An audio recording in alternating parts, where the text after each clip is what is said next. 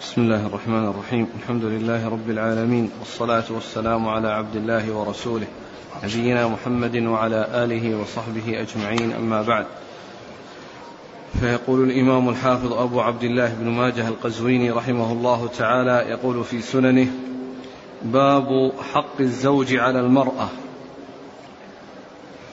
قال حدثنا أبو بكر بن أبي شيبة قال حدثنا عفان قال حدثنا حماد بن سلمة عن علي بن زيد بن جدعان عن سعيد بن المسيب عن عائشة رضي الله عنها أن رسول الله صلى الله عليه وعلى آله وسلم قال لو أمرت أحدا أن يسجد لأحد لأمرت المرأة أن تسجد لزوجها. ولو أن رجلا أمر امرأته أن تنقل من جبل أحمر إلى جبل أسود أو من جبل أسود إلى جبل أحمر لكان نولها أن تفعل. بسم الله الرحمن الرحيم. الحمد لله رب العالمين وصلى الله وسلم وبارك على عبده ورسوله نبينا محمد وعلى آله وأصحابه أجمعين. أما بعد فيقول الإمام ابن ماجه رحمه الله باب في حق الزوج على المرأة. تقدم في الدرس الماضي التبويب المقابل وهو حق الزوجة على الرجل. وهذا فيه حق الرجل على الزوجة ورد في هذا الحديث عن عائشة رضي الله عنها أن النبي صلى الله عليه وسلم قال لو لو أمرت لو أمرت أحدا أن يسجد لأحد لأمرت المرأة أن تسجد لزوجها. لو, لو أمرت أحدا أن يسجد لأحد لأمرت المرأة أن تسجد لزوجها. المقصود بذلك آه ليس السجود العبادة وإنما هو تحية وتعظيم. وليس عبادة سجود أنها تسجد عبادة لزوجها فإن العبادة لا تكون إلا لله عز وجل. ولكن قد يحصل أو قد يتصور أو يظن أن ذلك سائر الذي هو يعني التحية بالسجود يعني فيظن أنه جائز. والرسول عليه السلام بين أن هذا لو كان جائزا أو لو كان آمرا لأحد أن يسجد لأحد أمر المرأة تسجد لزوجها.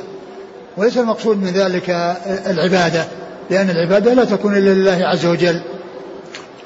العبادة لا تكون إلا لله. ولكن المقصود من ذلك لو كان أحد يستحق أن يسجد له تحية وأن يكون السلام تحيته بالسجود لكان الأحق بذلك الزوج على زوجته. والحديث ضعيف لأن فيه علي بن زيد بن جدعان. ولكن والجملة الثانية ولكن هذه هذه الجملة لها شاهد والحديث الذي بعدها الحديث الذي بعدها حديث معاذ رضي الله عنه. والجملة الثانية قوله ولو ولو ولو أمرها أن تنقل جبلا من من من, من, من تنقل من جبل أحمر إلى جبل أسود لكان نولها يعني حقها أن أن تستجيب له.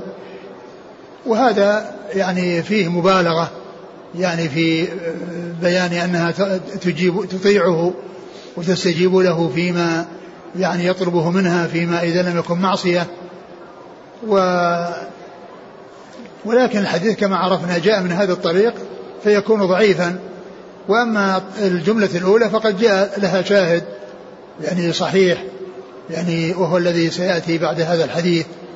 وذكر الجبل الأسود والأحمر لأنه في الغالب أن فيه تباعد بين هذه الجبال التي تكون يعني آه، مختلفة الألوان لأن الألوان الجبال المتقاربة الألوان أو متماثلة الألوان يكون بعضها متصل ببعض لكن كونها مختلفة الألوان يكون فيها شيء من التباعد. فقيل لعله جاء ذكر الأحمر والأسود ولكن مهما يكون من شيء فالحديث غير صحيح يعني فيما يتعلق بهذه الجملة. وأما الجملة الأولى فإنها يعني يدل لها الحديث الذي بعدها. نعم. قال حدثنا أبو بكر بن أبي شيبة. ثقة أخرج أصحاب الكتب إلى الترمذي. عن عفان. ابن مسلم الصفار ثقة أخرج أصحاب الكتب. عن حماد بن سلمة وهو ثقة أخرجه البخاري تعليقا ومسلم وأصحاب السنن عن علي بن زيد بن جدعان وهو ضعيف أخرج له. البخاري في المفرد ومسلم وأصحاب السنن. نعم. عن سعيد بن المسيب وهو ثقة فقيه أحد فقهاء المدينة السبعة في عصر التابعين أخرج أصحاب الكتب. عن عائشة أم المؤمنين رضي الله عنها وأرضاها الصديقة بنت الصديق وهي من آآ آآ واحدة من سبعة أشخاص عرفوا بكثرة الحديث عن النبي صلى الله عليه وسلم.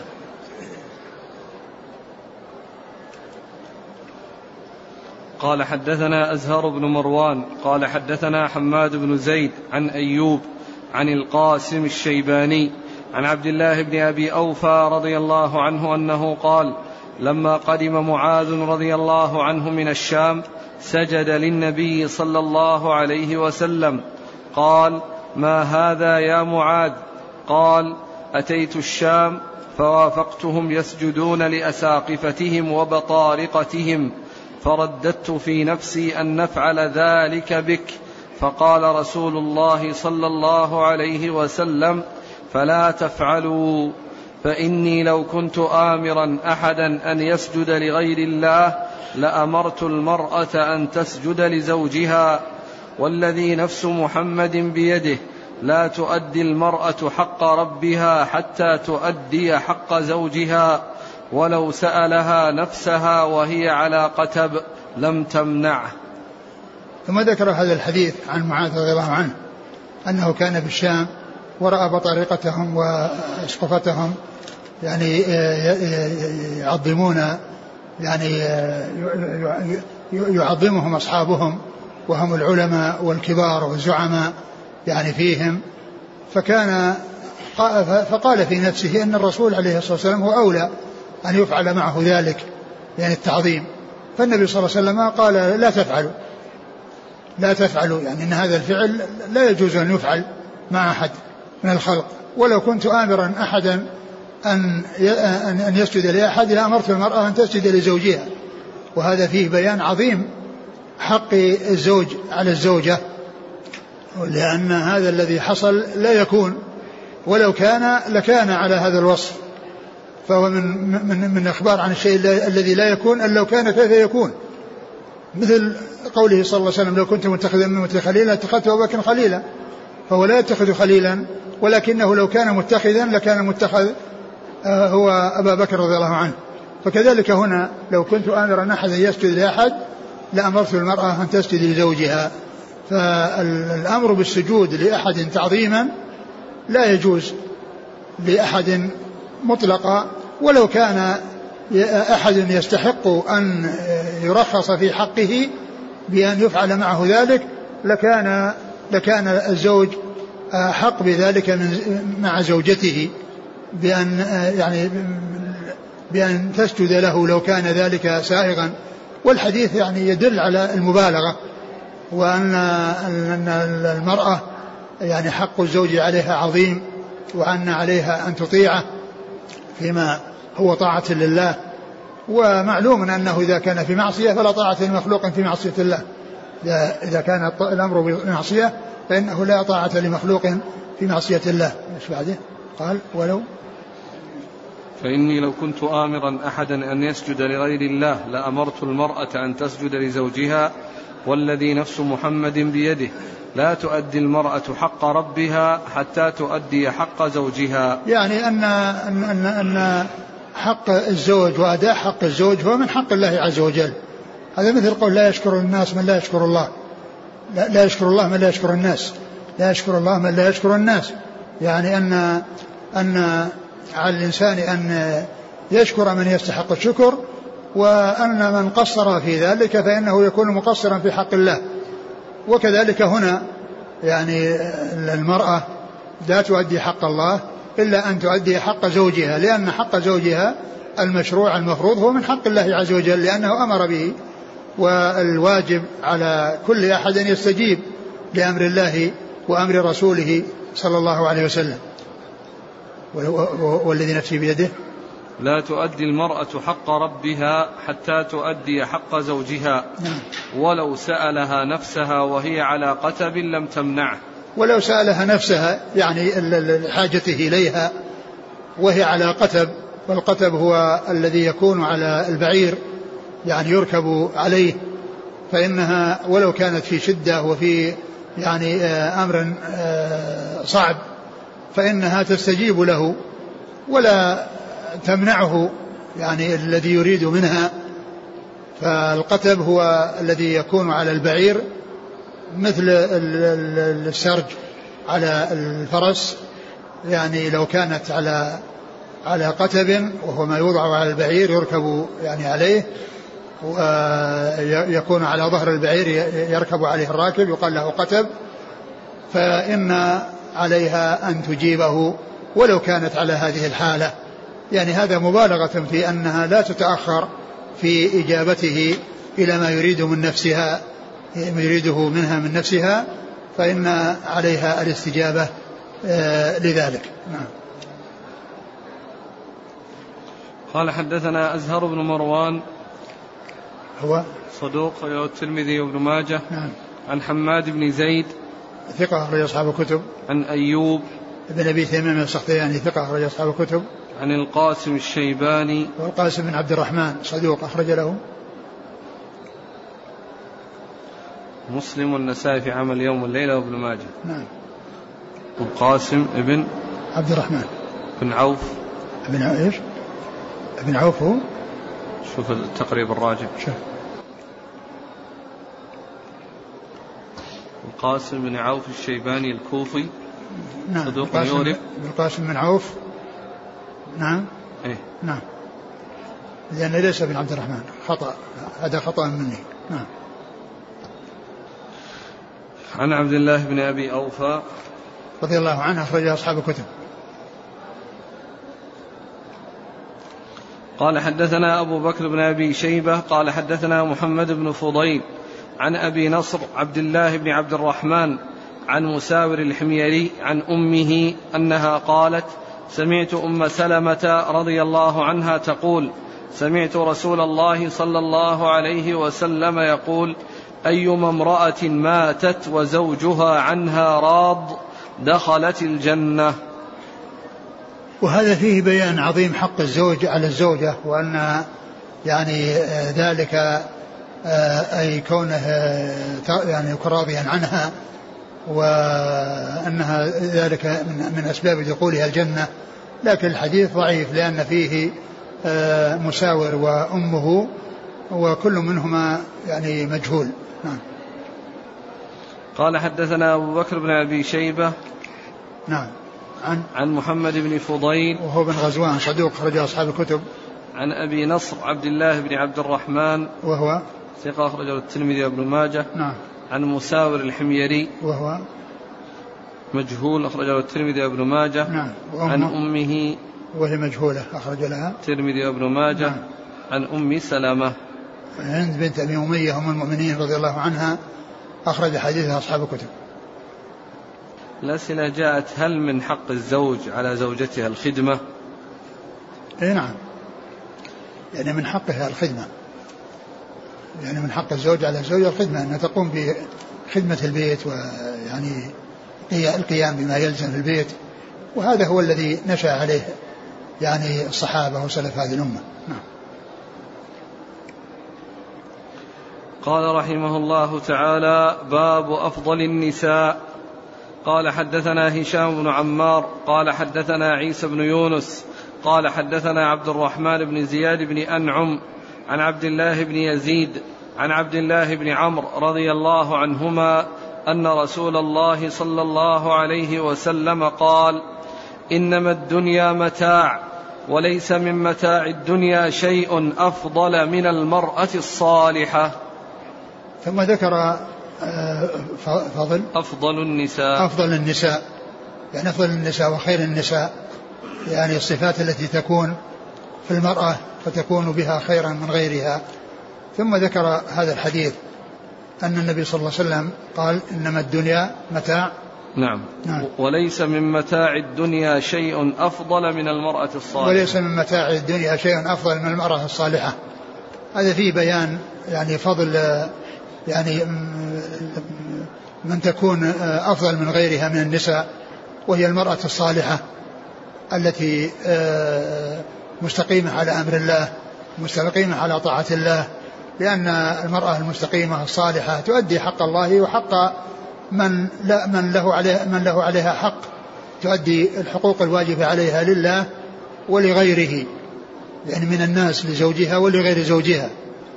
والدنيا متاع يعني يتمتع بها ويتنعم بها ولكن من خير ما يتنعم بها الزوجة الصالحة التي يكون الإنسان معها على راحة وطمأنينة في معاملتها إياه وفي آه، آه، آه، استقامتها على أمر الله وأدائها الحقوق التي عليها لله ولزوجها ولغير زوجها.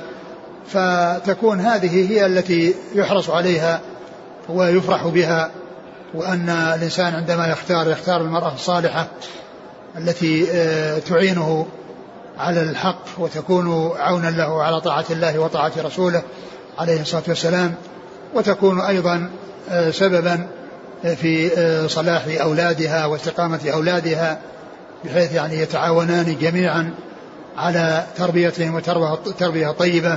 فإذا كانت صالحة فإن صلاحها يسري ويكون له تأثير على أولادها لأن الأسوة والقدوة هي من أعظم ما تكون به التربية.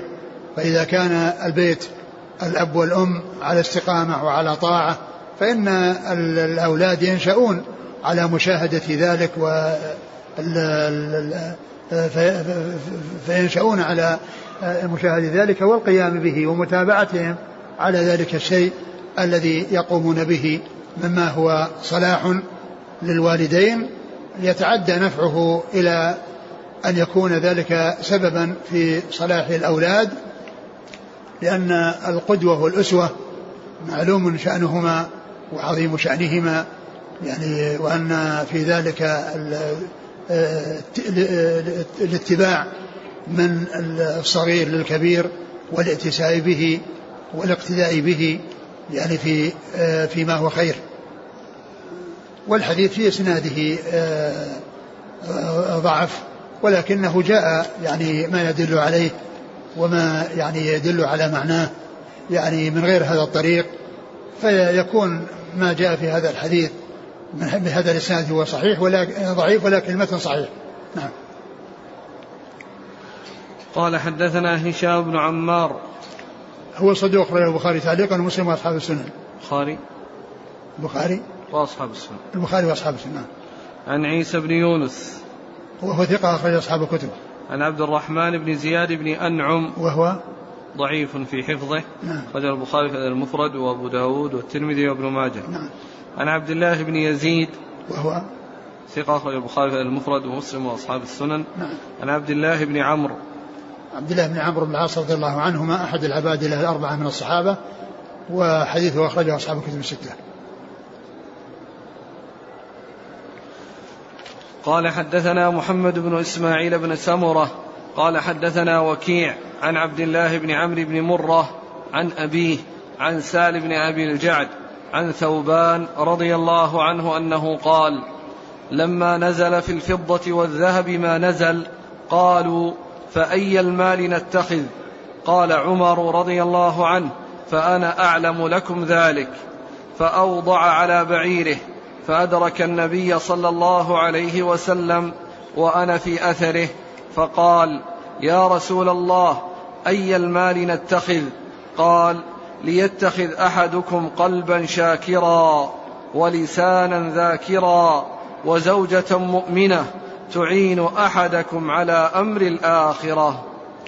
ثم ذكر هذا الحديث عن عمر رضي الله عنه أن النبي أن, أن, أن أنه يعني و لما من هو صحابي؟ لما عن ثوبان قال لما نزل في نعم الفضة. ثوبان. يعني لما نزل قول الله عز وجل والذين يكون الذهب والفضة ولا ينفقونها في سبيل الله قال ثوبان لعمر أي أي المال نتخذ؟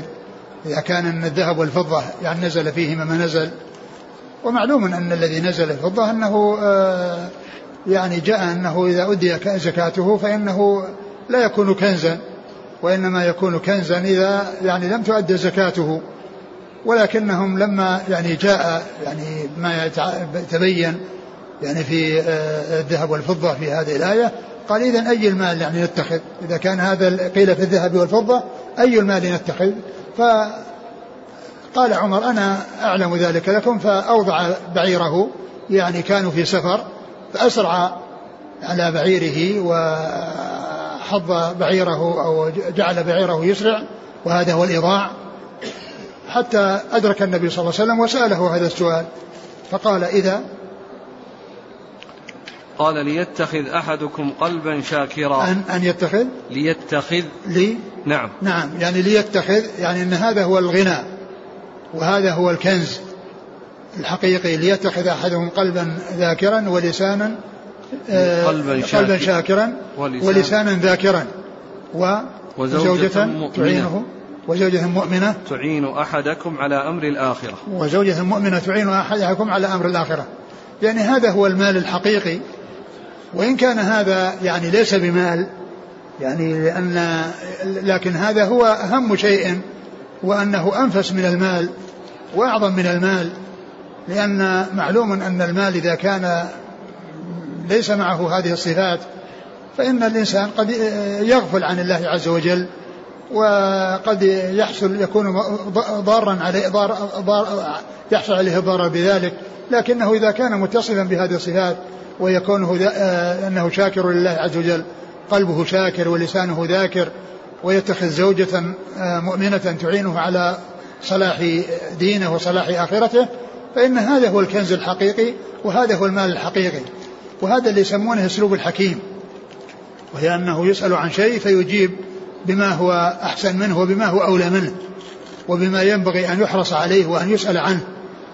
لأن المال يعني يأتي ويذهب وقد يكون في وجوده مضرة على الإنسان وقد يكون في مصلحة للإنسان لكن كل إنسان لسان قلبه شاكرا لله وغني القلب ولسانه ذاكر لله عز وجل لا يفتح عن ذكر الله ويكون معه زوجة مؤمنة تعينه على الاستقامة على أمر الله هذا هو المال الحقيقي. وإن, كان وإن لم يكن هو نفسه حد نفسه مال إلا أنه أنفس من المال. فهذا يسمونه أسلوب الحكيم. وهي أن يسأل عن شيء فيرشده إلى ما هو أولى من سؤاله.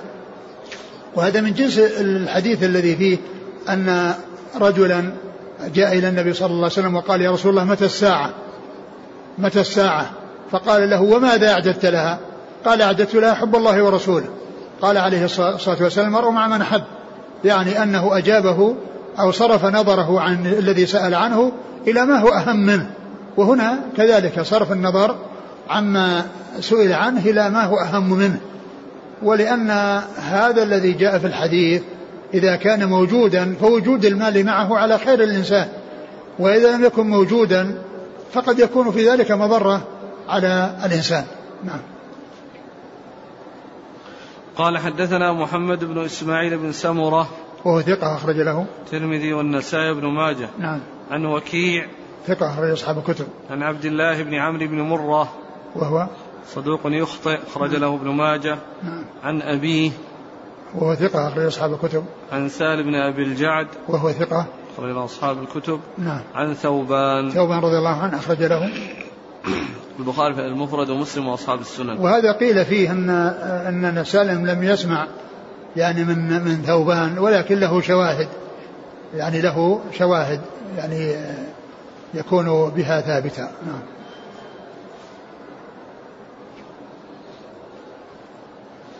قال حدثنا هشام بن عمار قال حدثنا صدقة بن خالد قال حدثنا عثمان بن أبي العاتكة عن علي بن يزيد عن القاسم عن أبي, هر عن أبي أمامة رضي الله عنه عن النبي صلى الله عليه وسلم أنه كان يقول ما استفاد المؤمن بعد تقوى الله خيرا له من زوجة صالحة؟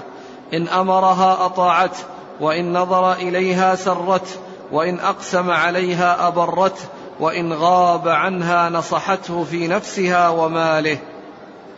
ثم ذكر هذا الحديث عن أبي أمامة رضي الله عنه قال عن النبي صلى الله عليه وسلم أنه كان يقول ما استفاد المؤمن بعد تقوى الله خيرا له من زوجة صالحة؟ ما استفاد المؤمن بعد تقوى الله له من زوجة صالحة؟ إن أمرها أطاعته. إن أمرها أطاعته يعني تطيعه فيما هو طاعة. تطيعه فيما هو طاعة لله عز وجل وإن نظر إليها سرته يعني في يعني خلقتها وخلقها يعني تسره يعني في هيئتها ومنظرها وكذلك في خلقها وتعاملها معه يعني في الاستجابة له وتحقيق ما يريد بأخلاق طيبة ومعاملة حسنة يعني ففيه أنها تسره في خلقها خلقتها وخلقها يعني في جمالها الظاهر وجمالها الباطن الذي هو الأخلاق الحسنة. نعم. و... وإن أقسم عليها أبرته وإن أقسم عليها أبرته هذا من باب أولى يعني كونها تطيعه يعني فيما يأمر فهو كذلك أيضا إذا أقسم عليها شيء تبر به ما ما تحنث يمينه وتجعله يكون حانثا في يمينه وإنما تبر بيمينه. ومعلوم أن هذا فيما إذا كان آه، طاعة لله عز وجل. و وإن غاب عنها نصحته في نفسها وماله. وإن غاب عنها فإنها تكون ناصحة له حافظة لنفسها وماله. فلا يعني يحصل منها إخلال فيما يتعلق بنفسها وكونها تفعل في يعني من قبل نفسها امورا يعني لا يجوز أن تحصل منها. فيما يتعلق بشخصها وعرضها وكذلك ماله تحافظ عليه بأن لا تضيعه ولا تعرضه للضياع ولا آه، تكون مسرفة بحيث أنها آه، آه، تستنفد ما يكون بيدها من ماله وإنما تكون مقتصدة تضع الشيء في في موضعه ولا تتجاوز ذلك إلى ما يعود عليه بالضرر. والإسناد فيه ضعف ولكن له شواهد يعني يعني تدل تدل على هذه الألفاظ والمعاني التي جاءت فيه. نعم. قال حدثنا هشام بن عمار عن صدقة بن خالد. هو؟ ثقة أخرج البخاري وأبو داود والنسائي بن ماجه. نعم. عن عثمان بن أبي العاتكة. وهو؟ صدوق ضعفوه في روايته عن علي بن يزيد الألهاني. نعم. أخرج البخاري المفرد وأبو داود بن ماجه. وعلي بن يزيد ضعيف أخرج له. الترمذي وابن ماجه. نعم. عن القاسم. قاسم صاحب أبي أمامة وهو؟ صدوق يغرب كثيرا. نعم. رجل البخاري المفرد وأصحاب السنن. نعم. عن أبي أمامة. سدي بن عجلان الباهلي رضي الله عنه أخرج له أصحاب الكتب.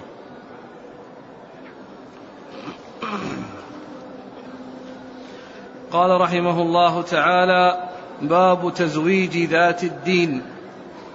قال حدثنا يحيى بن حكيم قال حدثنا يحيى بن سعيد عن عبيد الله بن عمر عن سعيد بن أبي سعيد عن أبيه عن أبي هريرة رضي الله عنه أن رسول الله صلى الله عليه وعلى آله وسلم قال تنكح النساء لأربع لمالها ولحسبها ولجمالها ولدينها فاظفر بذات الدين تربت يداك. ثم ذكر في الترجمة وهي تزويج. ذات الدين. تزويج ذات الدين يعني الحرص على الزواج بذات الدين. لأن آه، ذات الدين آه، هي التي آه، صالحة المستقيمة التي تقوم بما يجب عليها لله عز وجل ولزوجها ولغيره فيكون على مأمن منها وعلى اطمئنان منها لأنها ملتزمة بدينها وقائمة بما يجب عليها لله ولغيره من زوجها أو غير أو غير زوجها. فهذه هي التي يحرص عليها ويفرح بها ويعنى الإنسان بتحصيلها والظفر بها. ثم ذكر هذا الحديث عن أبي عن أبي هريرة. نعم. أن النبي صلى الله عليه وسلم قال تنكح المرأة لأربع لمالها ولجمالها لحسبها ومالها ونسبها. ولجمالها ولدينها. ولجمالها ولدينها. ثم أرشد وحث على ذات الدين. وقوله تنكح لأربع ليس هذا أمر بالنكاح أنها لتنكح. وإنما المقصود إخبار عن رغبات الناس وتفاوت الناس وأنهم متفاوتون في رغباتهم. فمن, فمن الناس من يهمه المال في في فينكح المرأة لمالها من أجل أن يحصل شيئا من مالها في حياتها أو يرثها لو ماتت فيكون آه، الباعث له على ذلك المال والرغبة في المال. وهذا قصد مذموم. لأن لأن ذلك قد يدفعه إلى أن يتزوج بغير ذات الدين فيتضرر يعني في ذلك في دينه ويعني يكون ذلك تأثير عليه فيما يتعلق بدينه ولأن همه المال وليس همه شيء آخر. ولحسبها يعني حسبها يعني هو يعني نسبها وسمعتها وكون لأهلها صيت أو لها منزلة ومكانة أو لأهلها جاه هذا هو المقصود بالحسب. يعني من أجل السمعة والشهرة. نعم. ولجمالها. ولجمالها يعني حسن منظرها يعني كونها جميلة يعني جميلة الصورة جميلة المنظر. ولدينها من أجل أنها صاحبة الدين ولو لم تكن جميلة. لكن إذا اجتمع الدين والجمال فهذا خير على خير. والمهم هو الدين. فلا يعني فالإنسان قد يمكن يقدم عليها لجمالها وقد تكون سيئة أو, أو, أو يحصل لها السوء بسبب جمالها. والمهم الدين فإذا كان الدين موجودا فكل ما جاء معه فهو خير. لكن لا يكون الإنسان الباعث له يعني أمور دنيوية وإنما يكون الدين وما جاء مع الدين فإنه خير لها ولغيرها خير لها ولزوجها. قال فاظهر بذات الدين تربت يداك. يعني بعد أن ذكر هذه الأمور الأربعة التي الناس ينكحونها من أجلها أرشد إلى أن المحمود من آه، هذه الأحوال الأربع هو الزواج بذات الدين بل رغب فيه وحث عليه قال فاظفر لأنه يعتبر غنيمة يحرص على أن يظفر بهذه الغنيمة وأن يعنى بالحصول على هذه الغنيمة. تربت يداك قيل هذا من باب آه، آه، الدعاء على الإنسان ولكنه يعني لا يراد به الدعاء عليه. وقيل إن معناه تربت يداك إن لم تفعل. يعني معناه أنك قد آه، حصل لك نقص كبير إذا لم تفعل بذلك. يعني بالظفر بذات الدين وإنما بحثت عن غيرها فإنه يصيبك الضرر ويلحقك الضرر يعني بذلك. وقد جاء في آه، الأحاديث نصوص في آه، مثل هذا من هذا القبيل ثالبت يداك ثكلتك أمك عقرة حلقة وقد جاء في صحيح مسلم أنه ذكر أحاديث متعلقة بما كان من هذا القبيل الذي فيه دعاء من النبي صلى الله عليه وسلم على يعني غيرهم على على أحد من الناس ولكنه لا ما كان يريد الدعاء وإنما كان, كلام يأتي لذكر التعجب من شيء أو ذكر التعجب من شيء ف لا يراد به الدعاء وإنما يراد به التعجب و وإن أريد به الدعاء فإنه غير مقصود.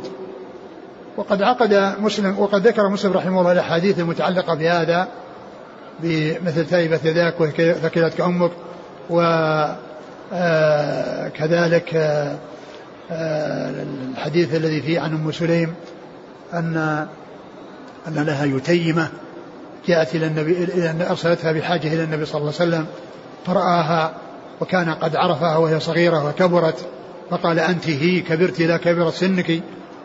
فجاءت اليتيمة آه، منزعجة يعني خائفة تبكي وتصيح. فقالت إن النبي إن النبي سألتها عن مسلم فقالت إنه دعا علي. وقال كذا وكذا فجاءت أم سليم مسرعة إلى النبي صلى الله عليه وسلم فقال أما علمت يا أم سليم أنني اشترطت على ربي أن من دعوت عليه بدعوة ليس لها بأهل أن يبدل الله له ذلك زكاء وطهرا أن يبدل الله ذلك أو يجعل الله ذلك له أن يجعل الله ذلك له زكاء وطهرا. يعني فكان يعني يعني بهذا الحديث آه، يعني خيرا لمن قيلت فيه. كان خيرا لمن قالت فيه وليس شرا. وذلك أنه دعا أن يكون ذلك له لا عليه أن يكون ذلك له لا عليه. فحديث أم سليم هذا الذي رواه مسلم في صحيحه بعدما أورد تلك الأحاديث التي تتعلق بمثل هذه الكلمات يعني يدل على أن ذلك أنه من الكلام الذي آه، لا يراد معناه وإنما جرى على الألسنة وأن النبي صلى الله عليه وسلم دعا آه، أو أنه آه، قال إنه اشترط على ربه أن من دعا عليه بدعوة لا يكون أهلا لها أن يجعل الله ذلك له زكاء وطهرا فيكون ذلك محمدة ودعاء للإنسان لا عليه. وكان من حسن صنيع مسلم وترتيبه أنه بعدما فرغ من هذه الأحاديث عقبها بحديث ابن عباس عن معاوية لا أشبع الله بطنه. لا أشبع الله بطنه. فكان من قبيل المدح له لا من قبيل الذم. وأن يعني أنه لا يستحق هذه الدعوة ودعوة عليه فيكون من قبيل ما يكون يجعله الله له زكاء وطهرا. وهذا من حسن صنيع مسلم وترتيبه وحسن تبويبه رحمه الله. فإنه أورد تلك الأحاديث وختم بحديث مسلم الذي فيه هذا الكلام من النبي عليه الصلاة والسلام بمن دعا عليه وليس بأهل ثم عقبه بحديث معاوية حديث ابن عباس لا يشبع الله بطنه لأنه أرسله إليه فقال إنه يأكل ثم أرسل إليه قال إنه يأكل فقال لا يشبع الله بطنه. نعم. قال حدثنا يحيى بن حكيم هو؟ ثقة أبو داود والنسائي بن ماجه نعم. عن يحيى بن سعيد القطان ثقة أخرج أصحاب الكتب. عن عبيد الله بن عمر. وهو العمري المصغر ثقة أخرج أصحاب الكتب. عن سعيد بن أبي سعيد. هو المقبري ثقة أخرج أصحاب الكتب. عن أبيه. عن أبيه هو سعيد المقبري وهو ثقة أخرج أصحاب الكتب. عن أبيه. عن أبي هريرة رضي الله عنه عبد الرحمن بن صخر الدوسي. وهو أحد السبعة المكثرين من حديث النبي عليه الصلاة والسلام. بل هو أكثرهم حديثا عنه صلى الله عليه وسلم. وهذا من رواية سعيد بن أبي سعيد عن أبيه عن أبي هريرة. ويعني وسعيد هذا يروي عن أبيه عن أبي هريرة ويروي عن أبي هريرة مباشرة.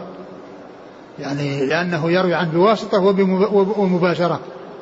ف يعني يأتي أحيانا كون سعيد بن أبي سعيد يروي عن أبي هريرة وأحيانا كما هنا يروي عن أبيه عن أبي هريرة. وكل من ذلك صحيح لأن لأنه شارك أباه اللي هو سعيد بن أبي سعيد شارك أباه في الرواية عن أبي هريرة. نعم.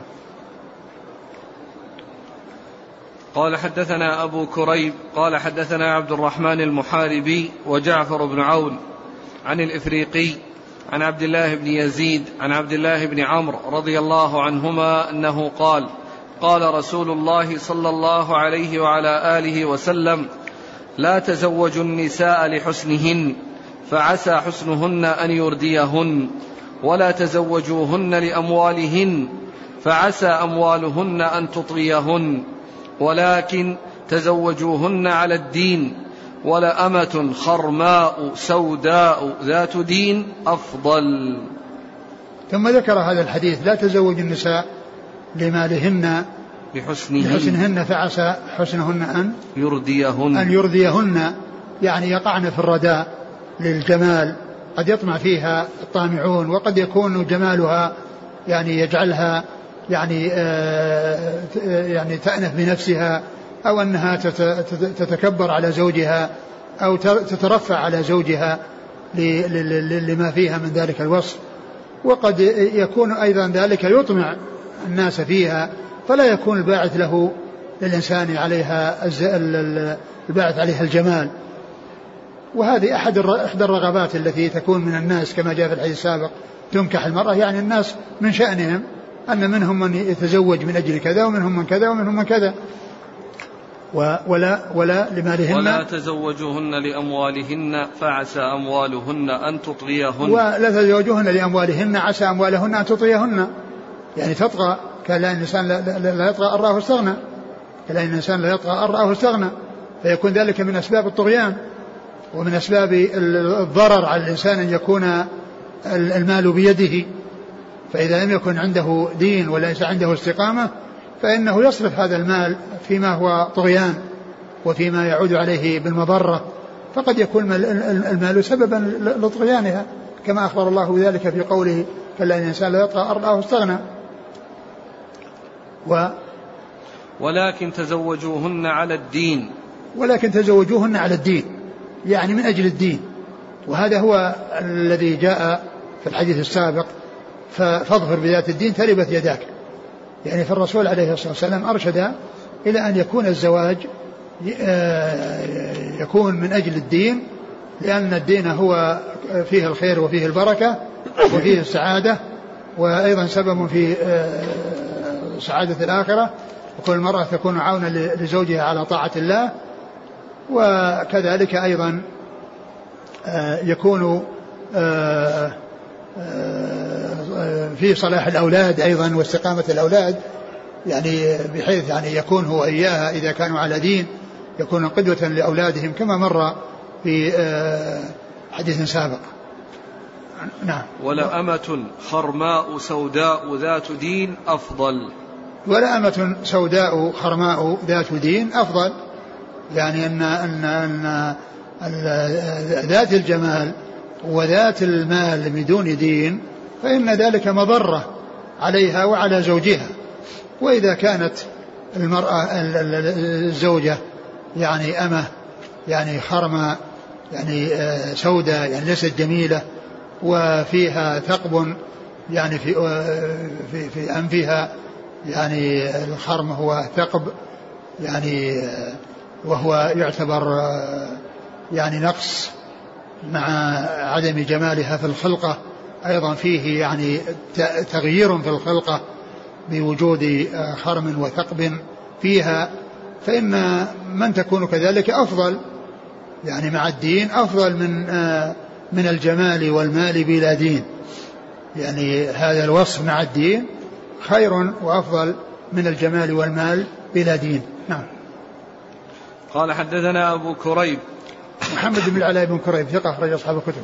عن عبد الرحمن المحاربي وهو؟ لا بأس به رجل نعم. أصحاب الكتب. نعم. وجعفر بن عون هو؟ صدوق رجل أصحاب الكتب. نعم. عن الإفريقي عن عبد الله بن يزيد عن عبد الله بن عمرو. عبد الله بن يزيد مر؟ نعم. نعم. نعم. والحديث في إسناده الإفريقي لكن يعني الحث على على ذات الدين هو جاء في الحديث السابق. ومعلوم أن الدين يعني مع الدمامة ومع أحسن من الجمال مع يعني سوء الخلق وسوء المعاملة. نعم. قال رحمه الله تعالى باب تزويج الأبكار.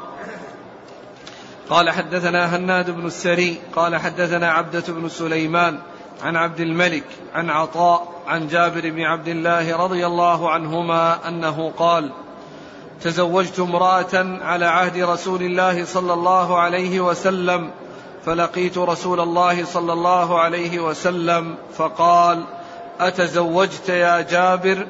قلت نعم. قال أبكرا أو ثيبا؟ قلت ثيب. قال فهلا بكرا تلاعبها؟ قلت كن لي أخوات فخشيت أن تدخل بيني وبينهن. قال فذاك إذا ثم ذكر تزوج الأبكار وتزويج الأبكار وأن أن أن ذلك يرغب فيه يعني لما فيه من آه، البدء الحياة الزوجية يعني معها بحيث لا يكون لها تعلق بزوج سابق.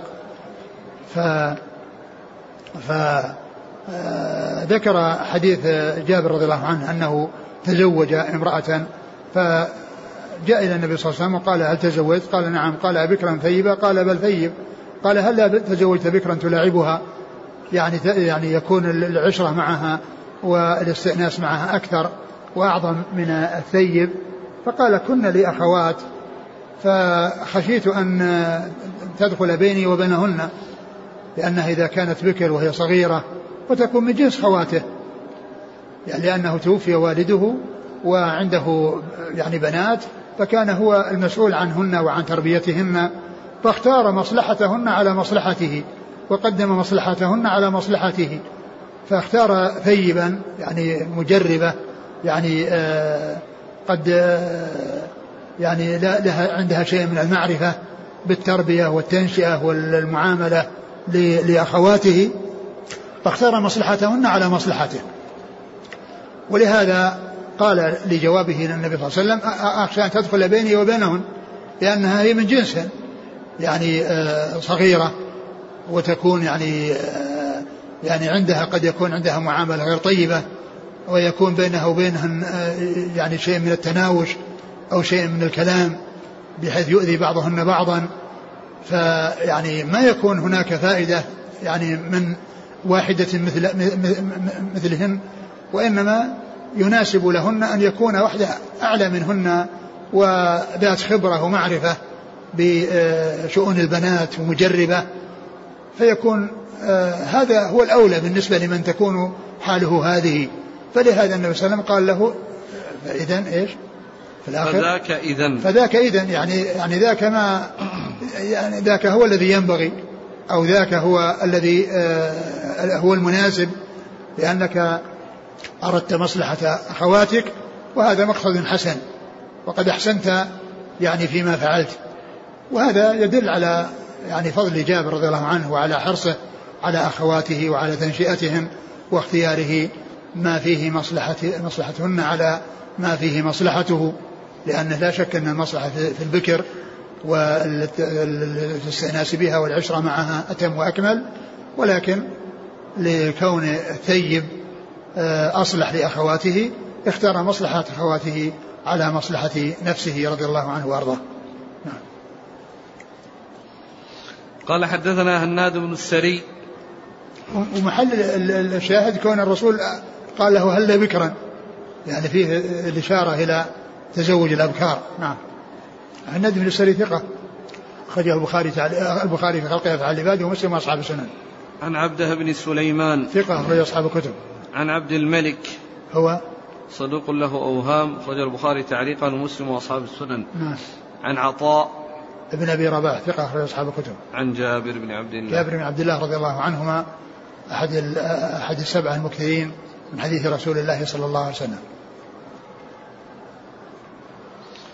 قال حدثنا إبراهيم بن المنذر الحزامي قال حدثنا محمد بن طلحة التيمي قال حدثني عبد الرحمن بن سالم بن عتبة بن عويم بن ساعدة الأنصاري عن أبيه عن جده رضي الله عنه أنه قال قال رسول الله صلى الله عليه وسلم عليكم بالأبكار فإنهن أعذب أفواها وأنتق أرحاما وأرضى باليسير.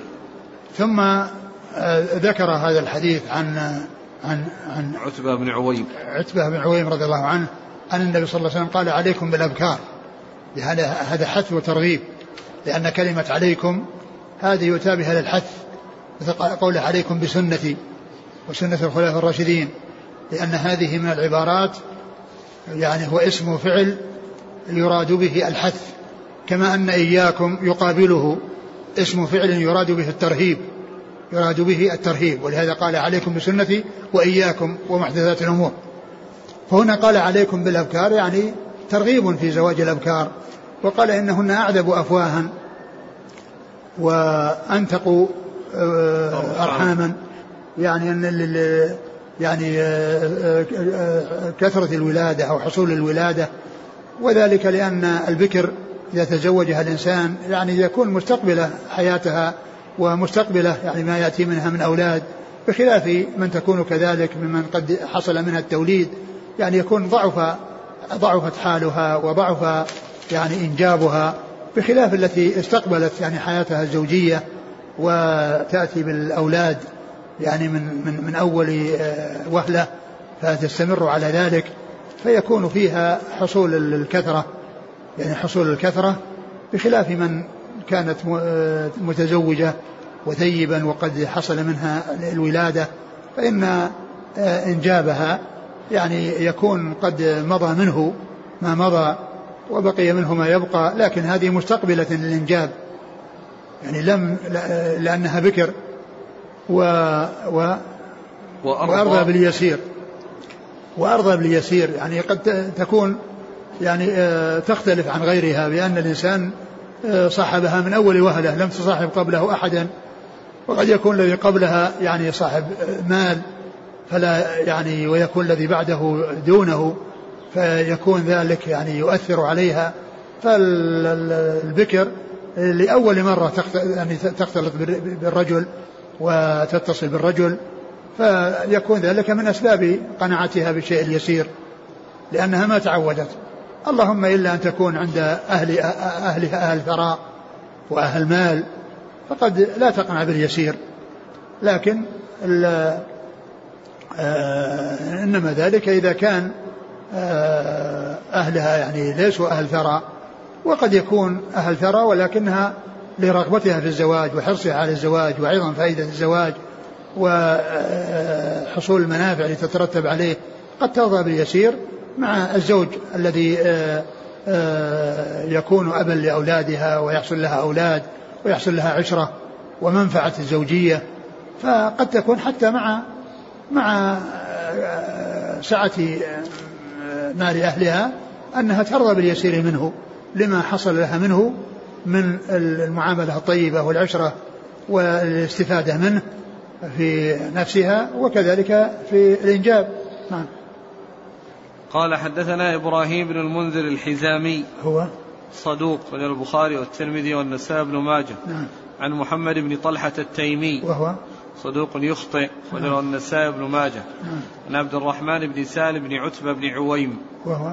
مجهول نعم. ابن ماجه. نعم. عن أبيه. وهو؟ مقبول نعم. ابن ماجه. نعم. عن جده. أخرج له؟ أخرج له ابن ماجه. نعم. قال رحمه الله تعالى باب تزويج الحرائر والولود. قال حدثنا هشام بن عمار قال حدثنا سلام بن سوار قال حدثنا كثير بن سليم عن الضحاك بن مزاحم قال سمعت أنس بن مالك رضي الله عنه يقول سمعت رسول الله صلى الله عليه وسلم يقول من أراد أن يلقى الله طاهرا مطهرا فليتزوج الحرائر. ثم ذكر تزوج الحرائر والولود. والولود. الحديث الأول يتعلق بالحرائر والثاني يتعلق بالولود. ذكر حديثين أحدهما في الحرائر والثاني في الولود. هذا الحديث الذي في الحرائر قال من, من, من سره أن يلقى الله طاهرا مطهرا فليتزوج الحرائر. فسرت الحرائر بأنها ضد الإماء وفسرت بأنها يعني النجيبة أو يعني التي هي ذات الأخلاق الحسنة والأخلاق الجميلة. ف آه، قال فليتزوج الحرائر. أما فيما يتعلق بالنسبة للإماء وزواج الإماء فإنه لا يجوز إلا عند فقدان القدرة على زواج الحرائر زواج الحرائر.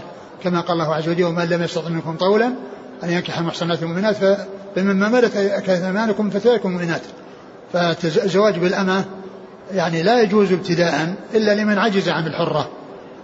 وإلا فإن من كان قادرا على الحرة لا يجوز له يتزوج الأمة للآية الكريمة. ف وأما فيما يتعلق بالنسبة للأخلاق وال... والصلاح والنجابة وما إلى ذلك فإن هذا هو الذي يعني فيه الفائدة. وفيه المصلحة للإنسان ولأولاده. ولكن الحديث ضعيف لم يثبت عن رسول الله عليه الصلاة والسلام. والإسناد؟ قال حدثنا هشام بن عمار عن سلام بن سوار. هو؟ ضعيف ودله ابن ماجه. نعم. عن كثير بن سليم. وهو ضعيف. ودله ابن ماجه. نعم. عن الضحاك بن مزاحم. وهو؟ صدوق ودله أصحاب السنن. نعم. عن أنس بن مالك. رضي الله عنه خادم الرسول عليه الصلاة والسلام. واحد السبع المكثرين من حديثه. نعم. قال حدثنا يعقوب بن حميد بن كاسب. قال حدثنا عبد الله بن الحارث المخزومي عن طلحة عن عطاء عن أبي هريرة رضي الله عنه أنه قال قال رسول الله صلى الله عليه وسلم انكحوا فإني مكاثر بكم.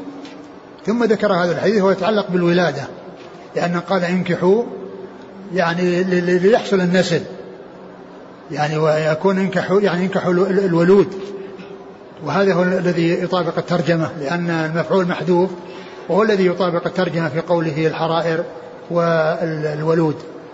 فانكحوا الولود لأن لأن قوله فإني مكاثر بكم الأمم هذا هو الذي يفسر يعني أن المقصود بالتي تنكح هي ذات الولادة والتي هي يعني معروفة بالولادة.